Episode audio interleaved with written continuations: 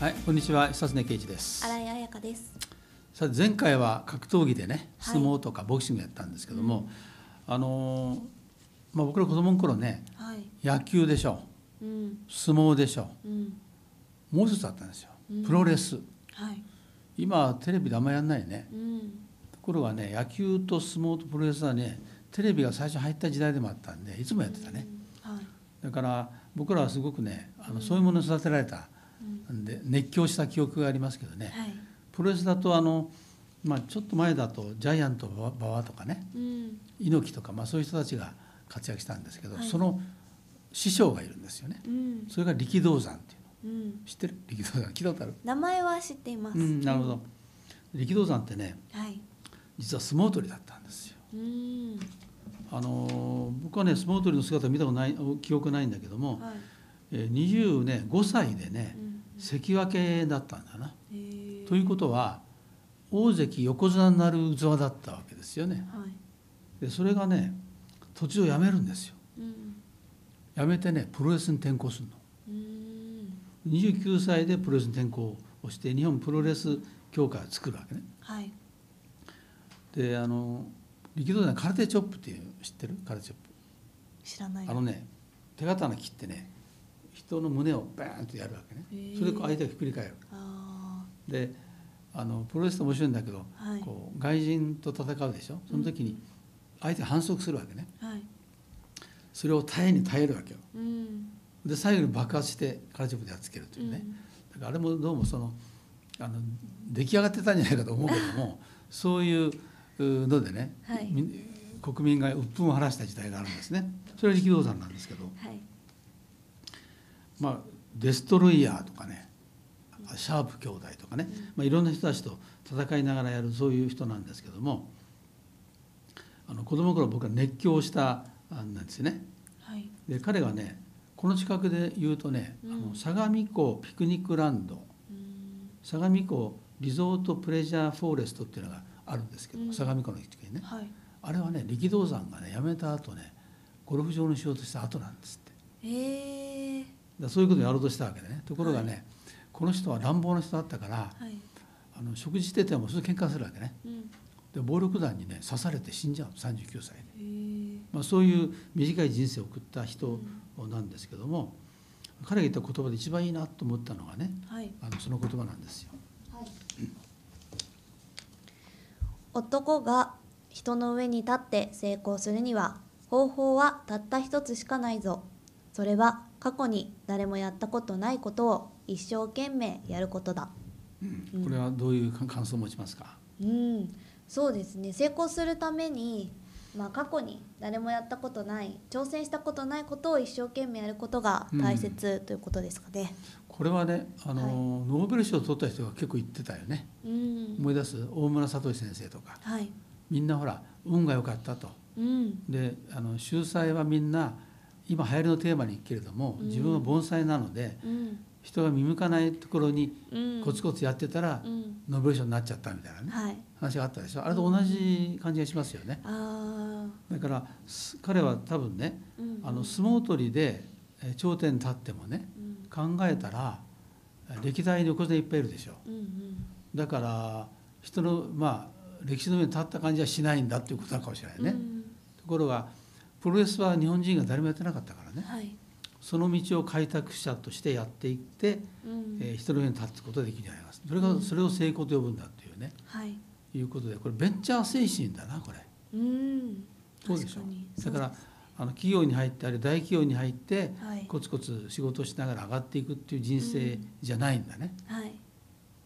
で多分相撲のおあの相撲の世界のまあ、うん。ことに嫌がさせたかもしれないけども、うん全く新しいものにチャレンジしていくっていうことは大変ちょっとびっくりする、うん。ね、一大ブームだったんですよね。はい。だからこの誰もやったことないことを一生懸命やるのがいいということでねこれもね一つの名言なんですよ。うん。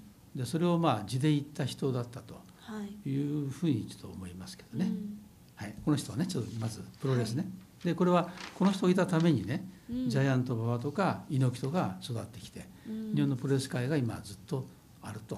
はい。いう最初の源流を作った人なんですね。はい次はね野球です。はい。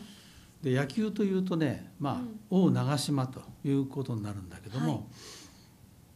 あのもっとね古い初期の人と、うん。もっと新しい人を今日紹介しようと思います。はい。でまずね山内和弘、はい。えーこの人は僕らの世代でもねあの名前は知ってるし新聞とかで見たこと記憶あるけどもその野球でうまくやってるとこ見た記憶あんまないんですよね。えー。そういう人なんですよ。はい。でこの人はねあの、まあ、18年間現役やったんだけどもね、10年で3割打ってるわうんえけー。だからものすごいねバッターだったのね。はい。で打撃の職人とかうん。あれシュート打ちの名人って言われたんですよ。はいシュートってねうん。こう横にそれていくから他のあのすぐゴロになっちゃうんですよね。うん。それをねうまく打てるようなことをはい。やった人なんですね。うん。特にあの長嶋選手がうん。オールスター男って呼ばれてねうん。オールスターになるとホームラン打つんだけどねうん。その一つ前のオールスター選手はねうん。この人だった山内なの。はい。やっぱりオールスターで元気出てホームラン打ったりよく打つわけだよね。はい。とかこの人はね三冠王。三冠王でね打打率はい。打点うん。それホームラン、はい。全部3つホームランあのトップになったら三冠王って言うんです。よ。うん。最初の三冠王が野村選手ね。うん。この奥さんが亡くなった野村選手ね。あと落合選手とかいるんですけど、はい。えーあと王とかね。うん。長嶋も取れなかったのね、うん。二冠いつも二冠なのね。はい。で彼もねうん。惜しくもね三冠王になれなかった人なんですよ。えー。でその打撃をよく勉強してはい取ったのが野村なんだよね。うん。まあ、そういうその系譜になってるわけですけども、はい。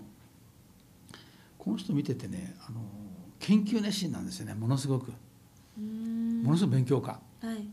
だから24時間野球を考えていうるん。だから電車に乗るとほら駅とかねうん。広告が見えるでしょ通ってる時ね。あれをねはい。パッと読む訓練するわけよ。ええあれ動体視力だね。だから野球もそうでしょ。はい早く来るやつをパッと打つけ練習するでしょ、うんうん。あるいは階段は必ず23段飛び上がるわけだよええね、であの歩く時も膝を曲げながら歩くとかね、はい。まあ、そういうことをあのやってる、まあ、研究熱心な人なんですけども、はい。あの趣味がねうん「あなた趣味は何ですか?」って言われてたらねはい。コーチ人に教えることっていうのがね彼の趣味らしいんだ、すごいですね。うん、だからね一時ねあのカッパエビセンって呼ばれたらしいんだよ。カッパエビせん？知ってる？カッパエビセンってカッパエビせんはしかもお菓子の。あそうそうそう、はいカッパエビせん。あれ食べるとさ、はい。また食べたくなるじゃない？ああ止まらなくなりますね。なるでしょ、はい。だから教え出したら止まらないらしいんだよ。そういうことですね。そう。それでカッピアカッパエビセンとはい。呼ばれたらしいんだよね、へー。教え魔なのね。はい、でちょっと面白いのはねうん。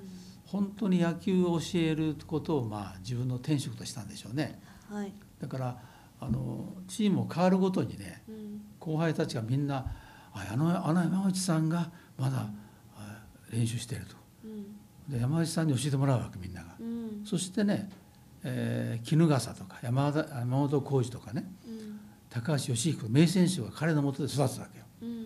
非常に影響力の大きいね、うん。えー人なんですはい。一番面白いのはねうん。オールスターってあるでしょ、うんうん。夏場にやるねあの有名選手全部集まってやるオールスターうん。あれ夢のはい。夢の球宴というね、うんうん。あの時にねはい。あの相手方の選手に教えたらしいんだよ。ね、えー。でそれ勝ってたのよ。あの、はい。こちらのチームが。う。んうん。教えたらねその後ねその人がホームラン打ったんだよ。で負けるのね。でみんなが怒ってるわけ。うんそんなところで教えるなって言ってねね。まあそれほどね、はい。ちょっとまあなんとかちょっとこう間が抜けたところもあるかもしれないけども、うんそれぐらいまあ熱心に教えてたっていうねうんはい。あのそういう人なんですけどうんうね、ん。この人の名言がね残ってんだよ。これは僕びっくりした。はい。こちらですね。はい。ボールには打つところが5箇所ある。内側外側上下真ん中だ。うん、うん。これね教えてもらった高橋義彦って名選手がね、はい。驚いてるわこれこれを聞いてね、であの長嶋選手だとねうんはい。あれはねそんなこと言わないのよ。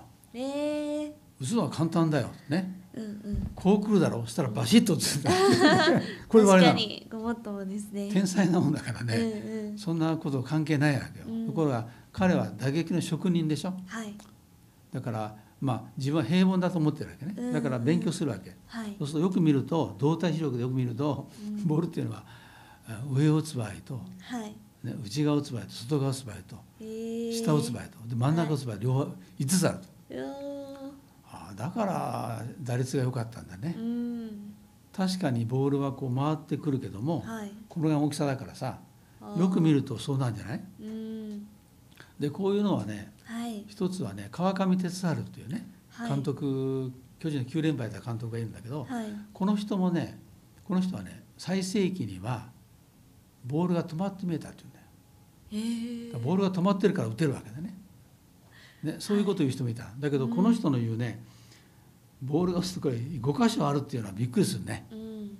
つまりそれだけ熱心にねうん。あの一つのものを見つめたらこういうふうになるんじゃないかなと思うんですけどね。うんで僕の思ってるのははい。あの、まあ、どういう職場でもそうだけどねうん。やっぱりねあのその道に精進をするうん。職人みたいな人ね、はい。まあ、そういう人は非常に貴重だと思うね。うん。だから、まあ、派手かどうかは別としてねはい。やっぱりその分野を極めていくっていうかねうん。いう人は一つの生き方としてねうん。非常にあるんじゃないかなと思って、えーまあ、天才の道もあるけども、はい。まあ、盆栽がえー職人となってね、うん。えーその道を極めていくっていう人生も素敵だなというふうに思いますけどね。はい、でもう一人ねあの今度は小林茂っていう人。はい。で小林茂は知らないでしょ？知らないです。江川は？江川は知ってます。テレビで時々そうです。出てくるよね。ますよね。うん。うん。あの江川とのねはい。対比で必ずここに出てくるわこの人は。へえ江川より3つ年上なんですけどね。はいあの彼はね、うん、高校時代もね大した選手じゃなかったしね。うん。それからノンプロに行って、まあ、目立たな目立ってないわけよ。はい。ところが何かチャンスがあって、えープロ野球に入るわけだよね。はい。下積みなんだねうん。基本的にね。ところが江川っていうのはねあの高校時代からね怪物って言われてうん。ヒット打たせないわけ三振の山なのね、はい。でその江川があの慶応に行ってうん。えそして、えープロ野球で活躍するわけだよね。はい。で江川が入る時に大問題が起こるわけ。知ってる、えー知らないです。あのね空白の一日って言われるんだけどえー。江川はねはい。当時あの小林はすでに、えー高校出て入ったからねすでに入ってねえー巨人でね大活躍してるんですよ、はい。えー18勝を挙げて最優秀投手になったりして長島巨人の、まあ、優勝に貢献した、まあ、大スターになっていたわけね、はい。ところがうん。あの巨人は笑顔を取りたいわけ。ああはい。でどうしたかっていうとねうんうん。これ非常にね問題になったんだけどあのドラフト会議ってあるでしょ。ありますね。ドラフト会議ってねドラフト会議で決めた日から、うん。次の1年間ドラフト会議の前々日までにあの権利があるわけね。はい。えーとなってるんですよ。はい。ということはどうどういうことかってねあの江川をねうんうん。あの、えー巨人が指名するでしょ？はい。でずっとまああの江川行かない江川が取れないとししてもね、うんうん。えー前日前日までだダメだから前日だったら契約できるんじゃないかって話になってね。ああねで空白の1日って言われたんですけどね、はい。そこを利用してね前日に江川とね、あのー勝手にね入団契約を交わすんですよ。ええ。大問題ですよ、そそうそういうね野球の協約に違反するわけね。違反してないんだ、空白だったからそこ使っていいじゃないかと、ああたまあ確かにうんそういうことでね無理やり笑顔を取ろうとしたわけ。うんうんうん。で大問題になったんですよ。はい。でその時にねあの野球プロ野球機構も全部大問題になったんだけども巨人はもしねそれを認めなければ、ね、裁判をしたんだね。認めなければ新しいリーグを設立すると巨人を中心とした。あそういうことをやって大問題になったのね。あはい。そしてね金子さんってコミッショナーがいてねはい。その人がねこう言ったの。はい。やむを得ないと。江川にはうん。一度阪神に入団させましょうと。はい。そしてその後トレードでねトレードでうんあの巨人に入らせますということをして、え。ーそしてうんうん。それで非難を受けたでしょ、はい。それで辞任するんですよ。うん。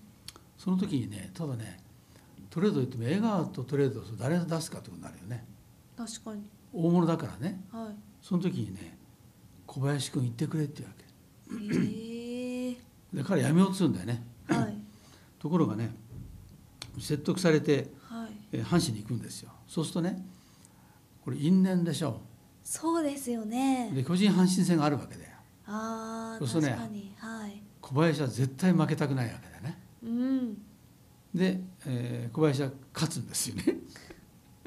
そうなんですね、はい。でそれから何度も戦うわけだけどうんうね、ん。あのそういうねドラマが実はあって。うんええで、えーまあ、この人とはなずっと、あの江川っていうのはずっと話ができないわけだね。うんでそれからねえーふ2人50代入った時やめてやめて50代入った時にねええまあ木桜っていうねはい。あのお酒があるでしょ。ありますね。あのお酒の CM でね2人が対談するんですよ。ええ僕見たことあるけどねはい。お互いにねあの気まずそうでもあり照れくさそうでもありね懐かしそうでもありながらね話をして「はいどうもすいませんでした」とか言うわけで江川がねだからあの時あの時しょうがなかったんだみたいな話に実はあなるんですよね。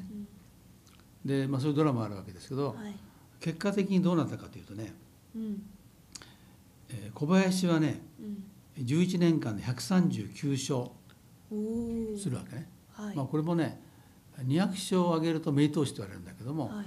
139勝も素晴らしいですよ。11年間ぐらいだからね。常にあの10勝以上挙げてるわけですよね。はい。江どうかうんうん。と、ね、江川はね、はい。えー135勝なんですよ。おおだからうん。江川はこう言ってんの。はい。自分私は小林さんを抜くことはできなかったってコメントしてるん。だ、これもなかなか味があって確かに。いいですよね。はい。でその小林茂の自伝みたいなあの本があってねこれをあの読んだんですけどその時にね、あ小林ってこういう男だったのかと思ったんだけど、うん。で彼はその辞めた後ね、まあ、コーチなんか解説もしたんだけど、はい。ファッションファッションのねモデルになったりするんですよ。なかなかスタイルもかっこよくてね細身のねなかなかおしゃれな人だったのね、すごいですね。うん、それでいろいろ活躍をするんですけどもこの人のねはい。中でねはい。さっき言ったあの、えーはい。見てください、こちらですね人生のバッターボックスに立ったら見送りの三振だけはするな。はい、これはどういうふうに思いますか？そうですね。なんか先ほども言っていたようになんかチャンスとか来たらもうそこに立ったら絶対に投げ出すなみたいな形ですかね、うん、だはい見送りをするなってことだよ。うんうん。だから例えばあのこれあんまりその通りやるとね最初に見合いで結婚しなきゃいけなくなってたりするそうなってしまいますね。そのままになってしまうと、ね。あのいうこともあるけれども、はい。僕はねこのことはすごいなと思ってるの、うんうん。で彼はいつもねはい。チャンスはね見送らないでいつもね振ったんだよね。うん。それであの巨人にも入ったんですよね。でみんな無理だって言ったお前の体じゃ無理だし実績もないから無理だって言ったんで入ってすごい業績上げてるでしょ、うんうん。まあ、それで精神力強かったわけですけどもはい。あのやっぱ人生に勝負する時期がやっぱあるんだね。うん。その時にねチャンスなんですよ実は。はい。チャンスなんだけど危機でもあるわけで、うん。ね、飛びついたら成功する可能性もある。うん。しかし飛びついたら谷底に落っこっちゃう可能性もある、はいね、だから天国に行く道とうん。地獄に行く道が目の前にあるんですよ。しかし飛んでみるまでわからないんですよ。確かに。どうする？そういう時、どうどうしますかね？とりあえずやってみますかね、うん。どうしますかね？怖いよ。例えばね、うん。会社を辞める時。うーん、確かに。これねあのサラリーマンたち分かると思うけどね大体ね何度も辞めようと思うんだよね。こんなとこ売れるかと。ね。うん。くだらんと思うわけだよ、思うでしょうね。うん。その時にね辞めてやるっていう人が多いんだ多いんだよ。結構。ね。はい。だだけど本当にやめた人は少ないんだよね。確かに実行に移す人は少ないです。ね。ふ難しかったのは昔はそうそうだよね。はい。で最後まで見送っていった人も結構多いんですよ。で後で見るとあの時飛んでたらどうなったかなというふうにまあ思うんだよね多分ね。あでその時に彼が言ってるのは見送り三振だけはしなくないとーうん。かけてみるおお。とねはい。で思いっきりバットを振れっていうことなんでしょう、んんまあ、そういうことだと思うんですねだからはいこれも非常にいい人生訓じゃないかなと僕思ってるんですよ、はい。僕が会社辞める時もねうん。あの見送り三振見送るか飛ぶかってことになるでしょ、うんうん。で飛んだ後はどうなるか分かんないんですよね、はい。僕の場合は大学生になれるかどうかはっきりしなかったんですよねうん。なれなかったらど困るでしょ？はい。そういう時期にだったわけなんだけども、うんうんまあ、その時にまあなんていうか健康一滴っていうんだけどね目をつぶって飛んだわけだよねはい。だからそういう時期が来るんですよね、うんあのいろんな時期が来ますはい。その時にまああのあまり簡単にあの振っちゃまずいと思うけどね、はい。まあ、2ストライクまで見てうん。で最後の1球はね必ず振らないとね、うん。あのフォアボールでしょはい。フォアボールか三振かという人生でいいのかっていうことを言ってると思うんだよね。はい。振ったらばうん。ゴロかはい。ヒットかうん。ホームランになるよね。うんうん。どっちの人生選びますかっていうことなんじゃないかと思うんですよね。うん。まあそういう意味で小林茂という人はねはい。ちょっと魅力があるのはうん。あのドラマチックな人生を送ってます。うん。ね、はい。それはまあそういう精神でやったからじゃないかなとうん。と僕は思ってるんですけどね。はい。まあ、こういう人たちの、まあえー言葉なんかもね大変まあ生きる上で参考になるんじゃないかなと思うので、はいぜひ参考にしてくださいね。はい。はい、終わりましょう。ありがとうございま。した。